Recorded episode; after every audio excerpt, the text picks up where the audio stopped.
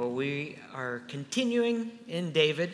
And uh, last week we talked about the rise of David. David's popularity went from no one knew him to all of a sudden he's a national hero.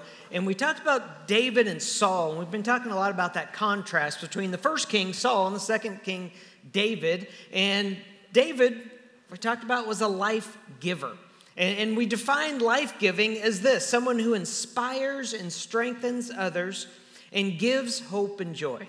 I, I want to be a life giver in my life. I want this to be a life giving church. I want us to inspire and strengthen people and give people hope and joy. And, and some of the things that we can do in our world to be a life giver, we can, first of all, embrace the Spirit of God. And that's what David did in his life. We can see the good in people. We can be a peacemaker. We can forgive easily, compliment people, be kind to yourself, where it, a lot of that begins. Be thankful for what you have, show gratitude. Don't say mean things about people. Pretty simple, right? It's like kindergarten again. Uh, don't seek praise, but instead praise other people. Be generous with your time, your money, your talent, your joy, and simply love people. That's being a life giver. Uh, now, today, we're going to go from the rise of David and his popularity to now David is on the run. He's literally running for his life. Uh, before we get there, I want to talk about a book that I'm reading, and it's called Rejection Proof. And my friend Eva gave it to me, said I would like it. It didn't look like a book I would like, but then I started reading it, and it was like, this is amazing. It, uh, this guy, he talks about rejection as human beings and how this is something that goes back clear to our ancestors this fear of rejection. Why is public speaking the number one fear of humanity? rejection. Because you get up and you do a bad job, you don't want people to reject you. Even if one person doesn't like you, we feel the stress of that. Rejection is something that's deep in us. So, this guy that wrote the book realized through his business that when he would get rejected, he just wanted to quit. He hated people rejecting him. So he goes on this, this 100 day, basically being rejected on purpose for 100 straight days. And he's going to videotape all of it. And it begins with him going in to get in his car in the parking garage, and he asks the parking attendant to borrow $100. And basically, he's asking people to do things that he knows they're not going to do just to get rejected on purpose. And obviously, the guy's like, uh, no, I'm not going to give you a $100. But, but this goes on, and, and one, my favorite one that he does is he decides that he's going to put on all his soccer gear. This is an adult man. He puts on all his soccer gear, and he's carrying his soccer ball, and he goes to a random house in a neighborhood. And his goal is to go up and ask the guy if he can practice soccer in his backyard, and the guy will videotape him while he's practicing soccer in the backyard. So he's in Texas, and it's on a Sunday when the Cowboys are playing. And he rings the doorbell with his soccer ball, and this guy with the big Dallas Cowboy shirt, and the guy's huge, comes to the door and looking, the game's playing in the background. He didn't even know Cowboys are about to go into overtime in the game. And this guy comes to the door with his soccer stuff. He says, Hey, I just wanted to ask, would you mind if I went into your backyard and practiced soccer? And the guy looks at him like he is crazy. And then the guy goes, Sure, go ahead. lets him go in and then videotapes him playing soccer in his backyard. Uh, but the book is all about this fear of rejection because None of us, I, don't do that this afternoon. I'm just going to say, uh, especially not when the Chiefs are playing later tonight. But, but what, a, what a thing to actually purposely be rejected to learn from it. No one wants to be rejected. No one wants to feel like they're rejected. But yet, as we go through David's story today, man, this guy went through a period in his life where he was constantly rejected. And so we started last week in chapter 18, we find out that King Saul, who had brought David in, as his harp player and his armor bearer, now hates David because of a song that was written that said that Saul's killed thousands, but David is tens of thousands, made Saul jealous. And so Saul tries to kill David twice. In chapter 18, David gets away. We get to chapter 19, and it begins like this Saul now urged his servants and his son Jonathan to, to assassinate David. But Jonathan because of his strong affection for David, told him what his father was planning. Tomorrow morning, he warned, you must find a hiding place out in the fields. And so now Jonathan, the son of Saul, is saying, Hey, you need to get out of here. Saul's going to kill you. And, and then Jonathan goes back to his dad, kind of calms his dad down, and David comes back.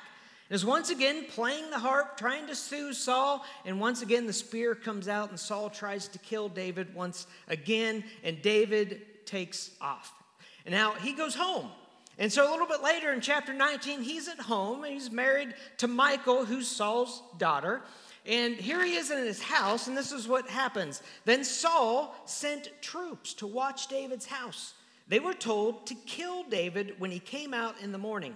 But Michal, David's wife, warned him if you don't escape tonight, you'll be dead by morning. So she helped him climb out through a window, and he fled and escaped wow. I mean, this is tough. David, remember, he's a national hero. Everyone seemed to love him, but now the king hates him. David is, man, he's an Israelite. He loves Israel, and yet the king is chasing him away. So now David's on the run, uh, looking for help. He doesn't know where to go, and he ends up at, well, actually, before we get to that, we realize that David, when he goes on the run, he becomes he's become friends with Jonathan, who's Saul's oldest son, and they really strengthen their bond. And, and Jonathan's always looking for David, trying to encourage him in the midst of all this, this chaos, and they make an oath to each other an oath of, an oath of peace and friendship and, and all of this. And David, on the run, he goes to a place called Nob. And in Nob, this, this this little town, he finds a priest, and the priest there is Ahimelech. Ahimelech doesn't know what's going on. And David shows up with basically nothing, and he has nothing to eat. And he goes to the priest and said, "Do you have anything to eat? Do you have any anything that I can fight with?" And so the priest gives him some bread that David probably shouldn't have eaten, but he, he did. He's hungry. He needs some food. And then he pulls out, the priest pulls out the sword of Goliath. You remember the one that David used to cut off Goliath's head? So that's David's now weapon. He's got the sword of Goliath. He's been fed by the priest. And, and you can imagine right here how David feels. I mean, he's can't go back and see his wife. He, his, his best friend is the son of his worst enemy. And now he's out on his own. And, and so what he does is he actually goes to the Philistines. You remember who the Philistines are? They're the enemy. They're the ultimate enemy of Israel. But David doesn't know what to do. He's afraid he's going to get killed if he stays here. So he goes to Gath and to King Achish of the Philistines.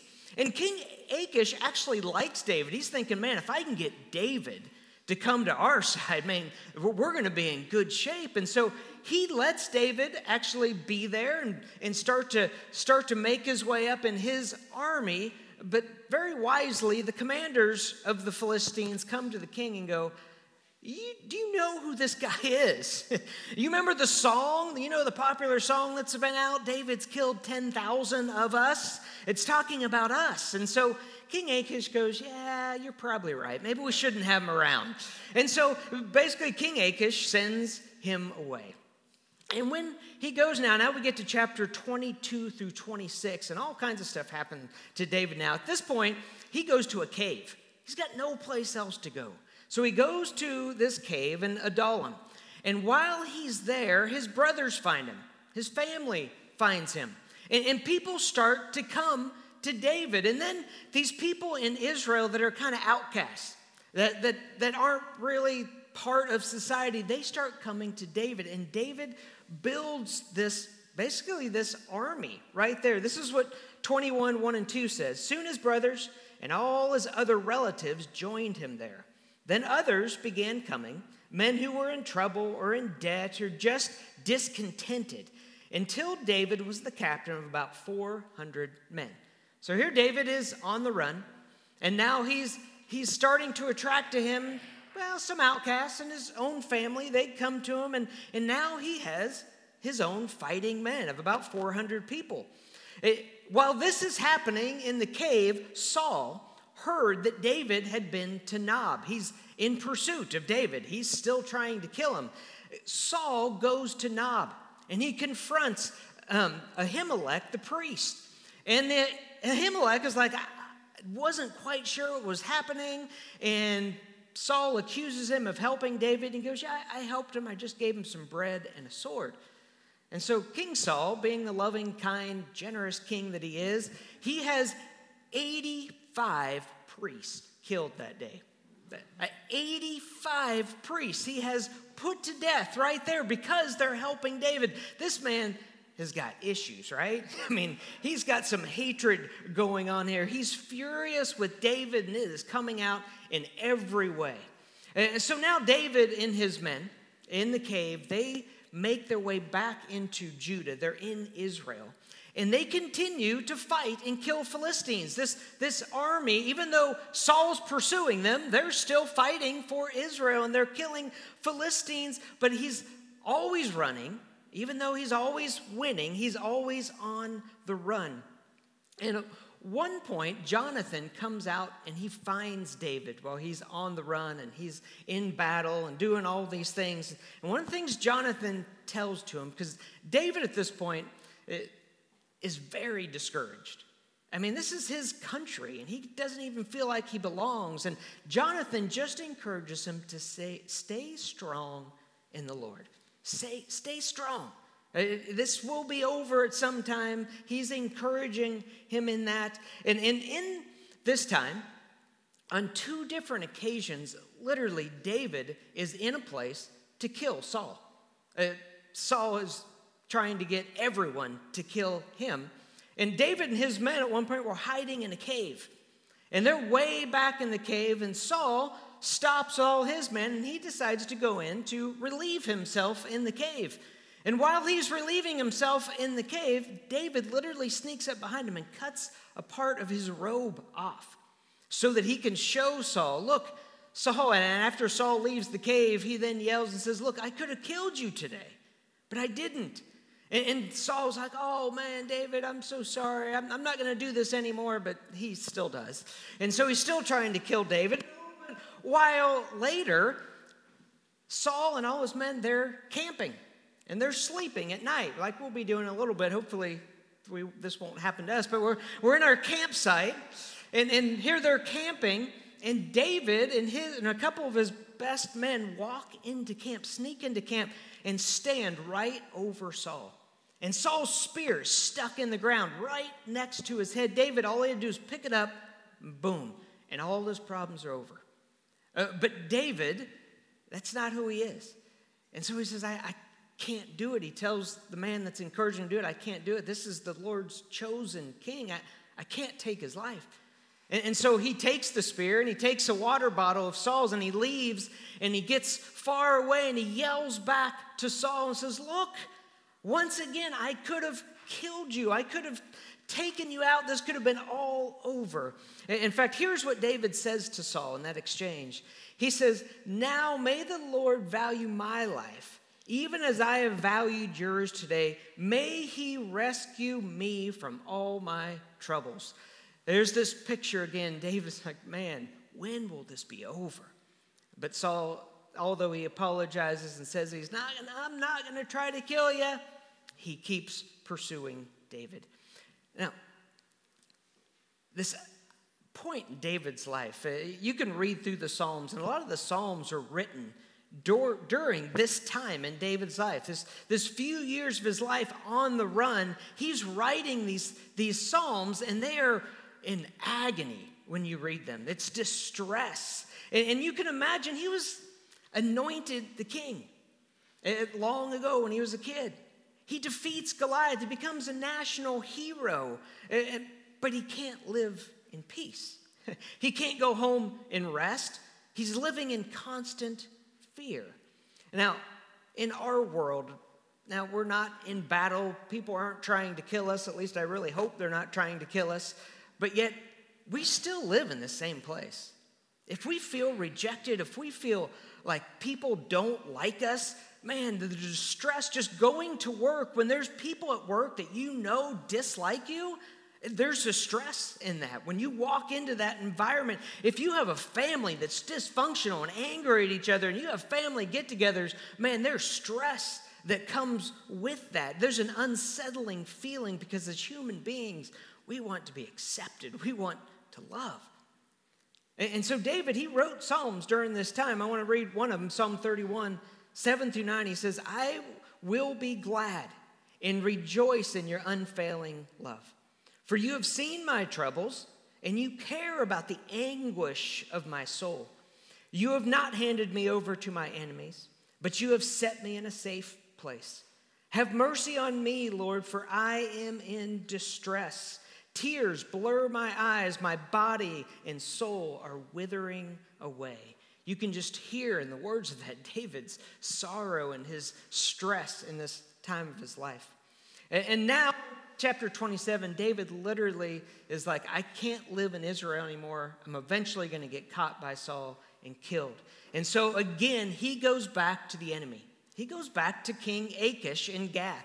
And there, his men and their wives and their children and their animals and all their belongings, they're living right there in, Philist- in the Philistine country of Gath. And at some point, someone says to Achish again, Do we really want David here? And so King Achish, he gives David an entire town called Ziklag. And so now he has about 600 men, and King Achish, he likes David. He's he's still going to get David on his side, so he literally gives his enemy an entire town of Ziklag. And so in 1 Samuel 27, 5 and 6, it says, One day David said to Achish, If it's all right with you, we'd rather live in one of the country towns instead of here in the royal city.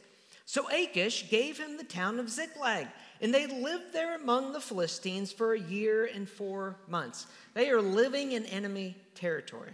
And now, this is the part I really like because it's just, it's kind of cool. But anyway, eh, over the next year and a half that David's there, Saul finally quits chasing him. So David feels some peace. And now he's, that he's in the, the enemy country, Saul quits chasing him. Uh, but David continues to fight with his 600 men. And he continues to kill enemies, uh, not so much the Philistines, but other enemies around. And he's literally raiding these towns, unbeknownst to the Philistines or anyone else. David continues to fight for Israel. And Achish is overjoyed with David because David keeps lying to him. King Achish will say, David, what'd you do today? Oh, I went to this village or this village and we wiped them out completely. And Achish is, man, David's finally on our side. Unbeknownst to the king, he's killing some of his own people. And, and so the king is pleased with David. And then we get to chapter 29. And now King Achish has invited David to be part of his army. So imagine this.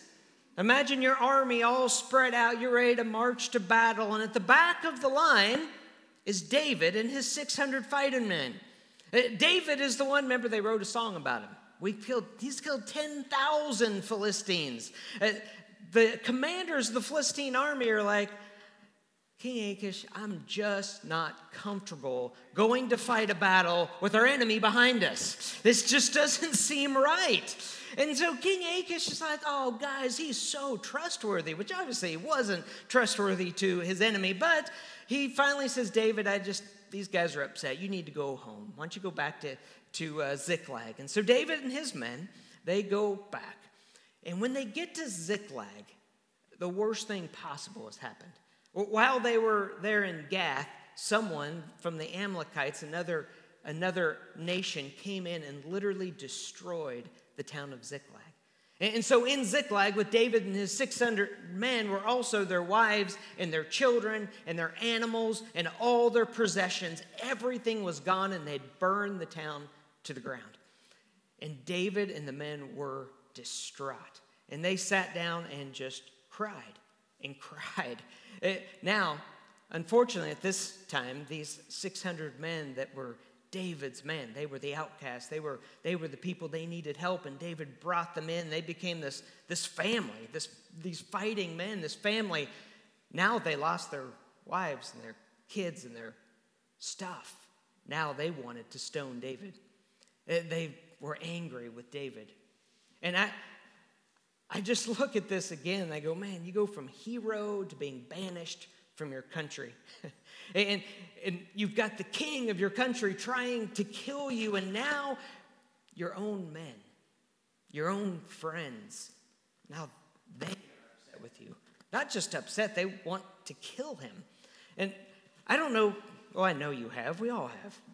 We've had people that are angry, people that reject us for whatever reason. Maybe we did something, maybe we didn't, but people don't like us, and it feels bad doesn't it? I, I, mentioned it earlier. You show up to work and you know that one person, or maybe there's a group of them at work, man, they're against you. And whenever someone is against you, it doesn't settle well. And, and here David is the leader of this group, and he knows that they are against him and they are now rejecting him. And here's the thing when, when you're rejected by people that are, you know, enemies or whatever, something's happened but when you're rejected by someone that's a friend, that's close to you, that hurts. And it makes it very, very difficult. And again, David feels this. And now his friends are rejecting him. And in Psalm 69, he says, Save me, O God, for the floodwaters are up to my neck. Deeper and deeper I sink into the mire. I can't find a foothold. I'm in deep water and the floods overwhelm me. I'm exhausted from crying for help. My throat is parched, my eyes are swollen with weeping, waiting for my God to help me. Those who hate me without cause outnumber the hairs on my head. Here's David in that place where he feels rejected, he feels cast out. And I can just imagine, because I've been there. And I can go, eh, why, God? Why me? Why is this happening to me? For David, it's, I'm your anointed king. You chose me. Why is this happening to me? I'm leading these men, and now, why, God? Well, how did David cope with this?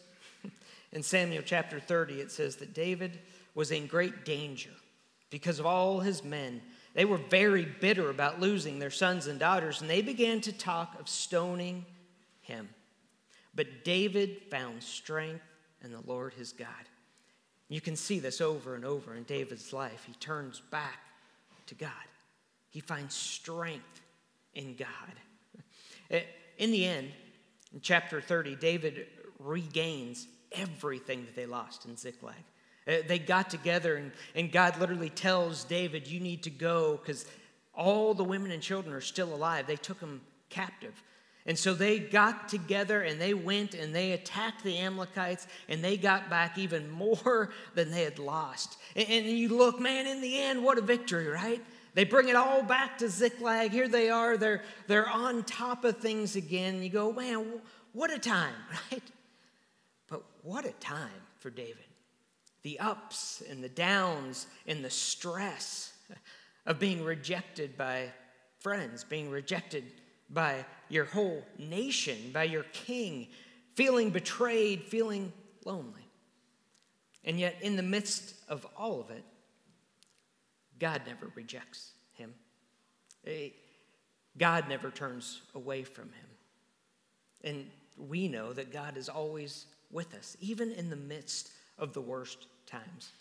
And what I want now is I want the band to actually come up and we're going to close out in worship today. And we're just going to worship this God. This God that loves us in the midst of all the things that happen in life. And as they're coming up, I want to read to you Psalm chapter 9, uh, 9 through 11. And, and again, this is David. And this is what he says He says, The Lord is a stronghold for the oppressed, a stronghold in times of trouble. And those who know your name put their trust in you. For you, O Lord, have not forsaken those who seek you. sing praises to the Lord. Well, what a thought. In the worst times of life, in the best times of life, in the stress of life, in feeling rejected, we can stop and go, man, God is our stronghold. And He, He is there for those that seek Him out. So, what should we do? Let's just sing praises to Him. Aaron, if you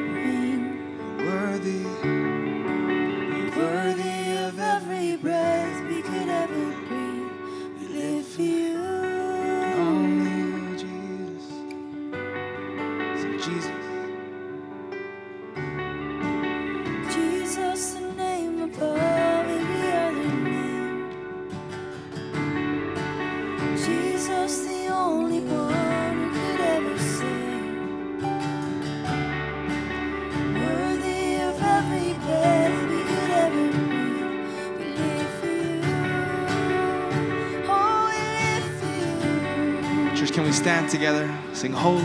Holy, there is no one like you.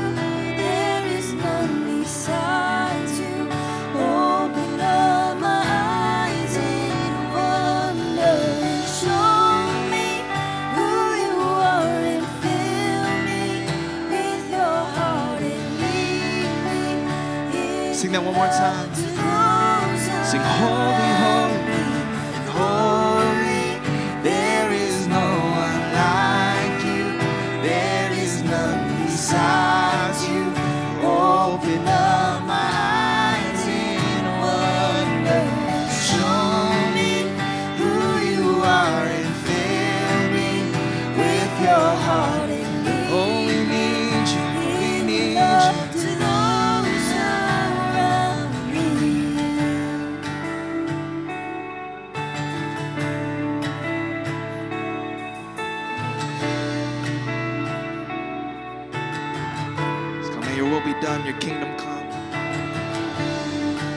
we give you our praise.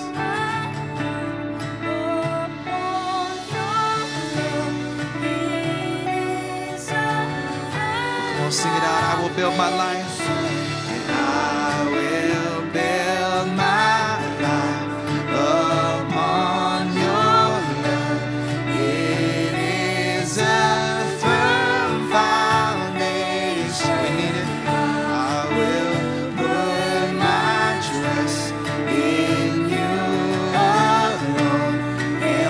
That again.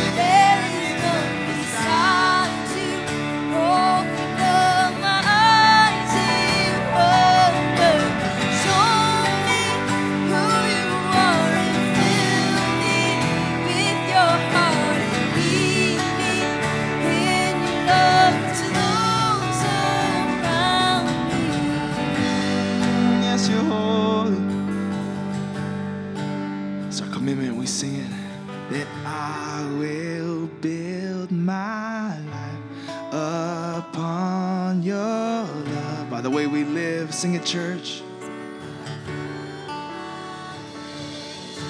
And I will put to Jesus.